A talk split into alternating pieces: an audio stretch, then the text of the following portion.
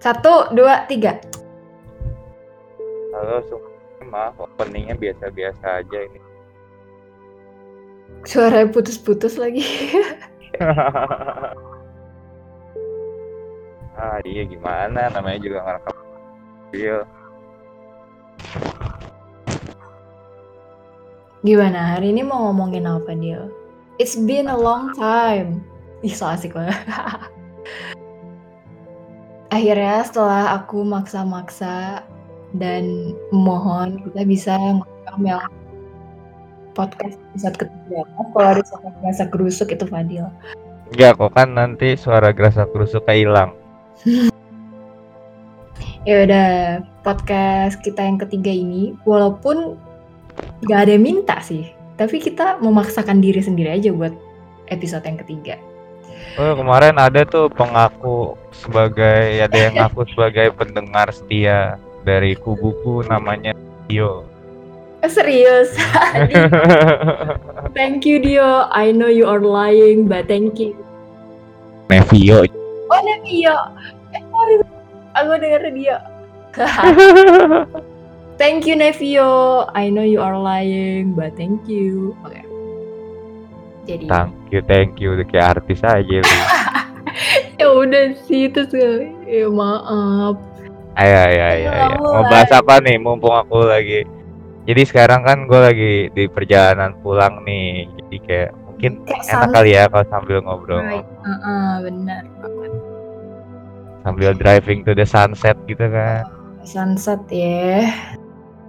Jadi kita dari tadi jadi-jadi mulu, maaf ya. Jadi kita mau bahas tentang keadaan mental kita saat pandemik atau mental state during a pandemic. Gimana perasaan lo saat pandemik ini? Jadi gimana nih Del? Ada nggak sih perubahan yang kamu rasain selama pandemik? Apakah kamu menjadi lebih bahagia karena wow bisa di rumah saja atau sedih karena ya nggak bisa ngumpul gitu. Kalau kamu gimana? Wah, ini mulainya dari ini ya kayak kan pandemi ini udah sangat lama ya, udah berbulan-bulan nih ada di Jakarta kan Hmm, dan Indonesia lah ibaratnya. Dan aku selama dari awal itu memang selalu di Jakarta aja kan. Tapi itu hanya berjalan sampai kira-kira akhir bulan Juni mungkin ya. Itu karena di akhir bulan di eh sorry di bulan April itu kantor udah mulai 50-50 mas. oh gimana tuh? Mulai udah mulai sehari masuk, sehari di rumah WFH, sehari. Tapi kalau sebulan kebelakangan ini udah full nih, masuk tiap hari lagi. Udah mulai new normal ya? Iya, yang katanya new normal ya. Yang dipaksakan. Eh sorry sorry nggak nggak. Nggak, Hmm. nggak, nggak. Kalau kuliah lo sendiri gimana? Lo kan kerjaan bi- sambil kuliah kan? Kuliah lo gimana? Kuliah sih kebetulan eh, waktu itu sempat online juga dan sampai ujiannya pun online. Tapi sekarang masih libur sih, jadi kayak Nah, jadi kan ada perubahan nih berarti kan di gaya hidup lo. Maksudnya kalau yang kerja yang awalnya ya udah lo ke kantor tiap hari, sekarang satu hari di rumah, satu hari di kantor. Lo lebih happy apa lebih gimana tuh? Yang lo rasain? gimana ya? Dibilang happy ya happy. Jadi waktu zaman WFH itu kayak ketika di rumah bisa mengerjakan hal yang harusnya dikerjakan, tapi juga sembari punya waktu untuk bermain. punya Oke. waktu lebih untuk istirahat karena maksud gua gua termasuk eh, orang-orang yang capek di jalan kan macet ya. capek di jalan karena iya com- commute gua dari rumah kantor itu kan eh, umumnya sekitar dua jam Hmm. Oke. jadi ya gitu lebih seneng nih kalau misalnya lo sendiri gimana Kalau yang Mm. yang full kuliah nih gimana Gimana ya, eee, kebetulan sih yang semester ini aku udah nggak ada kuliah ya, tinggal tesis doang. Nah, awal tahun kemarin, Januari, aku ambil data tuh ampe bulan Februari akhir. Terus aku lanjutin di Bandung kan, balik ke Bandung. Terus kan harus ada beberapa lab yang dikerjain di Bandung kan. Nah, sialnya gara-gara pandemik ini ya kampus ditutup, otomatis lab juga ditutup kan. Terus ya udah deh, kayak tesis gue tuh jadi mundur, mundur, mundur, mundur. Hal pertama yang gue rasain pasti gue stres lah, karena gue udah punya patokan kan, udah punya apa ya, udah punya goals gitu. Kapan ini harus selesai, gue rencananya mau wisuda kapan gitu kan. Tapi gara-gara pandemik ini semua jadi mundur. Iya. Sebagai itu sih. orang yang merencanakan sesuatu, selalu merencanakan sesuatu, gue menjadi stres sih gara-gara semuanya jadi berantakan. Bisa dibilang berantakan. Stres kayak apalagi kan balik ke rumah tuh gue dan gak bisa ngerjain apa-apa kan. Jadi men- menjadi orang yang merasa tidak produktif. Dan itu sangat-sangat menyebalkan sih. Menjadi merasa menjadi orang yang gak berguna aja. Itu sih perubahan yang gue rasain. Kalau lo kan happy ya, kalau gue jadi stres. Ya mungkin kalau dibilang pure happy ya enggak lah ya siapa yang happy di kondisi kayak gini kan tapi paling enggak jadi punya waktu istirahat lebih Benar sih. Ya bisa dibilang kegiatan eh, apa pandemik ini tuh ada positif ada negatifnya walaupun ya banyakan negatifnya lah pasti kan. oh iya Positifnya betul sih salah satunya ya bisa balik ke rumah karena dari S1 tuh aku jarang pulang rumah.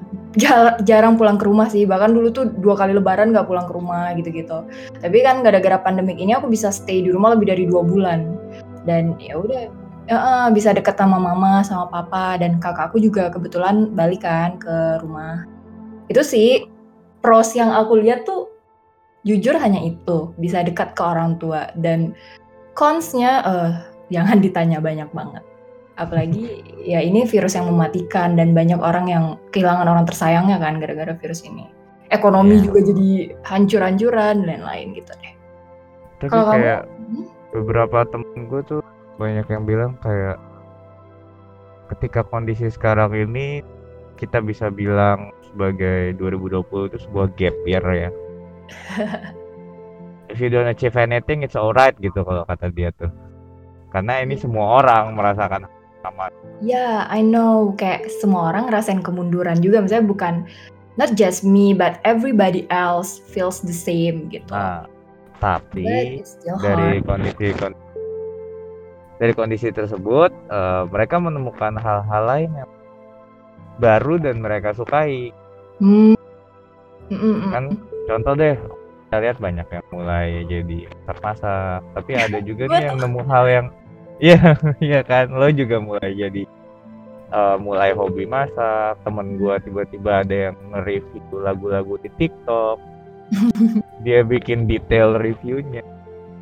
Kenapa lagu-lagu di TikTok itu menyenangkan gua tiba-tiba ada yang jadi menemukan menemukan kebahagiaan baru sebagai eh, fansnya BTS ada tuh yang kayak gitu juga jadi Oh. kayak Ah, waktu kita buat apa ya kontemplasi bahasanya bener nggak? Iya, contemplate, kontemplasi. iya buat kita kayak sedikit mungkin apa ya yang bisa apa sih yang kita lagi dari dulu tuh pengen lakukan tapi nggak sempet coba kita explore bisa kita explore sekarang gitu. Benar sih. Iya. karena Tapi mm, it's alright buat ngelak buat mencoba melakukan sesuatu di seperti Duh, sinyalnya mungkin kurang bagus. nggak apa-apa, nanti diedit. Terus tadi sampai mana ya? Oke, lanjut deh next. Ya, tadi deh, maksudnya apa aja yang lo lakukan buat stay sane, kayak sane, itu kayak yang pertama mungkin masak-masak, yang banyak tuh ya, dari TikTok juga ya, yang makanan Iya. dari Bener, dalgona coffee yang gua nggak pernah berhasil bikin dalgona itu, kurang ajar emang. Terus, banyak lah makanan-makanan yang muncul, yang jadi hits, yang ya gitu sih. Kalau gue stay eh, buat keep waras itu masak sih. Kalau lo apa? Lo main game ya? Iya, iya sih main game, tapi main game pun juga menjadi gue ada poin di mana kemarin itu bahkan gue bosen gitu loh main game Hmm. yang kayak itu udah tidak bisa jadi pelarian gue selama pandemi ini lagi dan, dan itu menjadi titik di mana gue menyadari awalnya kan gue kayak selalu berpikir sebelum pandemi ini kayak ah capek ya nongkrong nongkrong mulu Hmm. pulang kerja pengen pulang aja lah langsung. Tapi tiba-tiba ada diajak nongkrong atau tiba-tiba diri sendiri belok gara-gara uh, ganjil genap jadi gue harus mampir nongkrong dulu di mana terus otomatis ngajak teman segala macam dan selama pandemi ini kan nggak bisa terus pas kemarin banget sampai main game gitu. gue menyadari kalau oh ternyata gue butuh juga ya nongkrong sama teman Iya. Karena emang hakikatnya manusia adalah makhluk sosial. Kita harus bersosialisasi. Maksudnya kayak se Iya. ansos ansosnya gue, gue di satu titik juga ya Allah kangen deh punya teman walaupun gue nggak punya temen. Gue sampai mikir kayak gitu. Iya kan, Maksudnya walaupun gua tiap hampir tiap malam ngobrol di Discord atau, atau di mana gitu bisa ketemu via video conference atau something. Tapi tetap aja itu tuh tidak bisa menggantikan uh, feel yang dapat nongkrongnya. Iya sih, ketemu orang langsung sama nggak ketemu tuh beda lah ya. Kita nggak bisa lihat maksudnya nggak bisa lihat ekspresi mereka langsung apa mereka maksudnya lebih enak langsung lah pasti. Iya, iya betul. Walaupun ada video call sebenarnya. Tapi tetap beda lah. tetap beda, tetap beda. Nah, gue tadi ada baca nih, emang katanya tuh dari apa? Ahli Ikatan Psikolog Klinis Indonesia, Ibu Analia dia bilang, ya untuk masalah pasti kan selama pandemik ini di mana kita sendiri jarang bersosialisasi pasti munculin ini kan kayak panik atau kita resah atau yang lain-lain lah. Nah, katanya itu salah satu caranya emang itu sih. Kita harus banyak membagikan apa yang kita rasakan.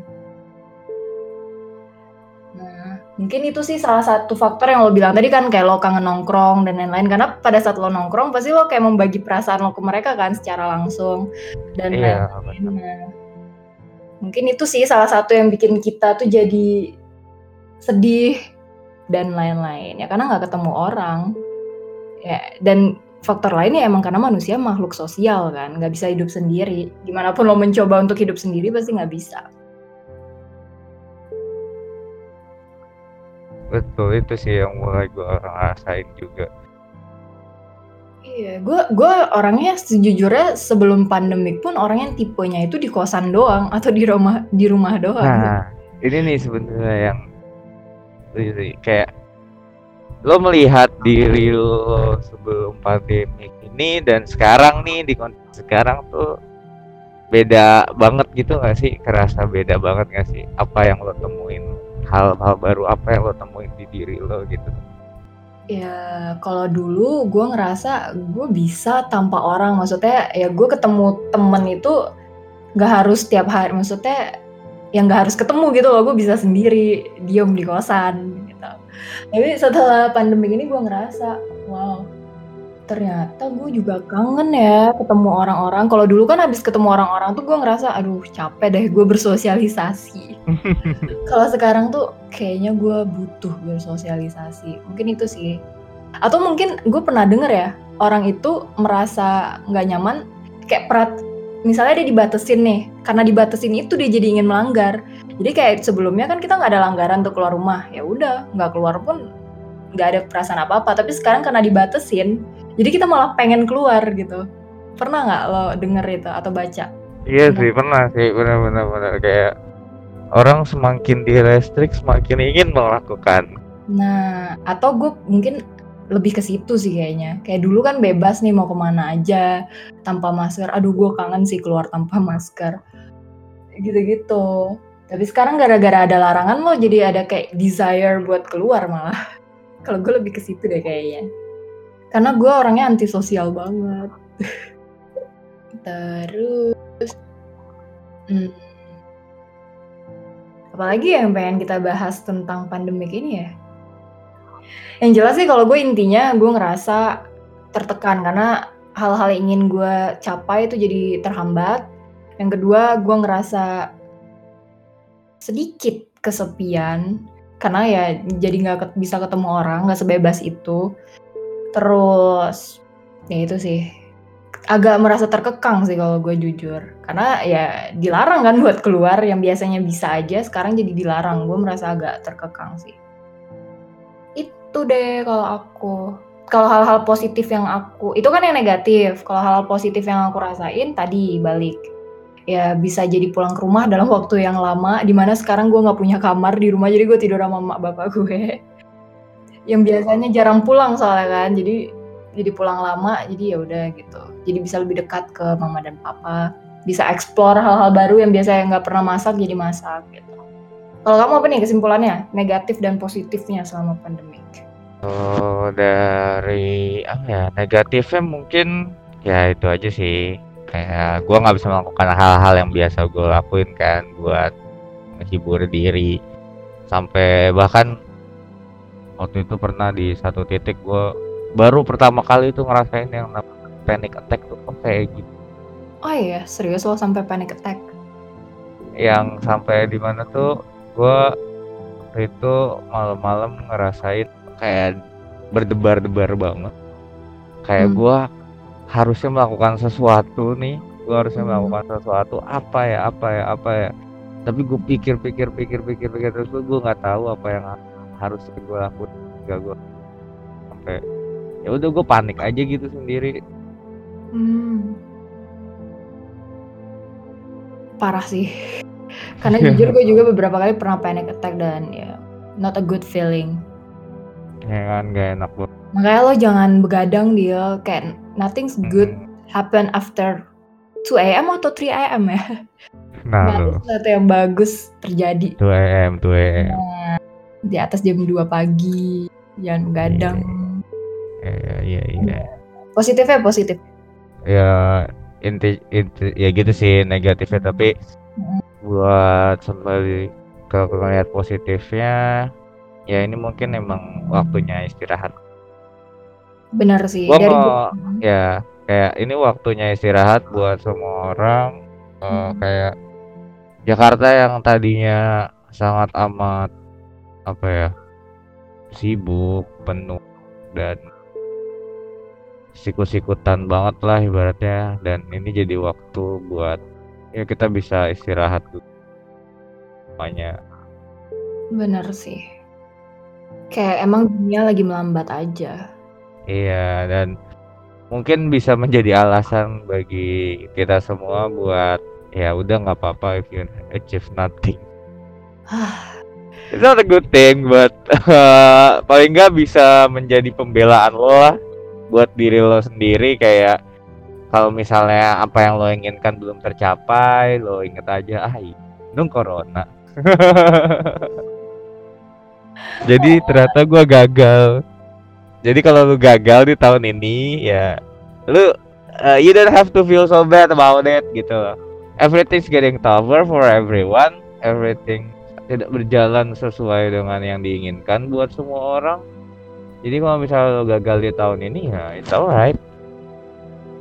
Ya belajar untuk merasakan kegagalan sih. Iya, dan positifnya itu tadi ya, gue bilang lo bisa mungkin ini waktu buat lo untuk mencari sesuatu yang lo senangi, entah itu sesuatu yang menghasilkan uang buat lo atau profit baru ataupun enggak hanya menghasilkan kesenangan tapi kesenangan baru yang uh, sebelumnya lo nggak tahu kan ternyata ya sih gue nggak selama ini gue nggak tahu kalau gue bisa masak ternyata gue bisa yeah, yeah, iya. walaupun yang gue masak itu itu doang tapi gue menyadari wah ternyata gue bisa memasak sesuatu selain air dan indomie ya banyak sih pelajaran di tahun ini ya gara-gara mostly ya gara-gara corona nih dapat pelajaran baru ya thank you Del udah mau ngomong sama aku.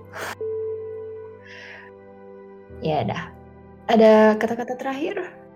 Kata-kata terakhir, aku tidak sorry, sorry. mau mati. Jangan mati. Belum, aku belum siap mati. Selalu masih banyak. Gue juga. Apa penutup penutup. Kata-kata penutup, kata-kata penutup. Kata-kata penutup ya. Hmm, ini gue ngomong quote dari temen gue sih kemarin dia sempat ngomong kayak gini Hmm. Jangan sedih dengan kondisi lo di saat pandemi ini kayak gimana dan ingat aja lo pernah jadi orang yang lebih baik sebelum pandemi dan lo bisa balik jadi orang itu lagi lain semua Oh, bagus kata-katanya. Pokoknya intinya lo jangan memaksakan harus setiap hari produktif karena nggak mungkin kita tiap hari produktif. Dan kalau lo nggak produktif jangan merasa diri lo useless. Itu sih intinya kalau gue. Iya bahwa ya tapi bukan alasan buat bermalas-malasan ya Iya. Eh, Ada Oke. nih, dengar kata-kata, aduh, tapi padahal udah penutup.